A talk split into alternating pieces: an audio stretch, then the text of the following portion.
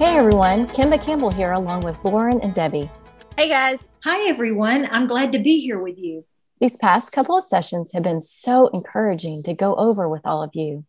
Our prayer is that your kids are learning more about Jesus and his nature than you ever thought possible, not because of the curriculum or because of your own abilities as a leader, but because of the way the Holy Spirit is moving in the hearts of kids and preschoolers. This week, we are continuing our conversation about Jesus' healing hand. If you all remember, just two weeks ago, we talked about the truth that Jesus doesn't only have the power to heal physical ailments, but that he yields the authority to heal sinful hearts as well. That's right, Kimba. Kids are going to hone in on his forgiveness today. When a Pharisee named Nicodemus came to Jesus late one night, he probably wanted to be so discreet that no one would know he was there.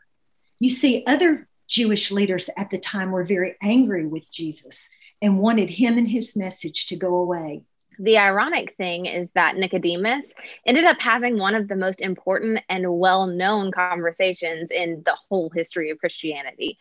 Most kids have probably heard the Bible verse John 3:16. Well, Nicodemus was the one Jesus told that verse to for the very first time. You see, Nicodemus needed a new life, eternal life, but he could not do anything to earn it. Eternal life is a gift that comes only from God.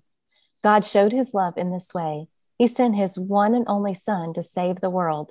Jesus revealed to the Pharisee under the cover of night that everyone who believes in him will not perish, but will have eternal life. Belief is the only thing standing in between God's children and the most ultimate kind of healing. Help kids understand that when we believe in Jesus, we see our sin for what it truly is a total affront and offense to our perfect God when we believe in Jesus, he helps us repent from that sin and trust in him completely, healing our hearts and drawing them closer to his. This week, preschoolers will learn from Luke 4, the story of Jesus calling some of his disciples. When Jesus first called this group of fishermen, he promised to make them fishers of men. Instead of catching fish, they would tell people about Jesus. This was probably very confusing to the disciples at the time and it might be confusing for your preschoolers as well. Help them understand that Jesus is the one who forgives us and makes things right again.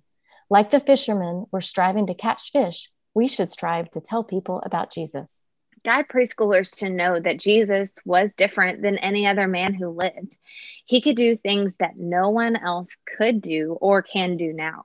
Reinforce that Jesus is the only Son of God he was the only one who could turn a group of fishermen into fishers of men. And he is the only one who can do the same in our hearts as well.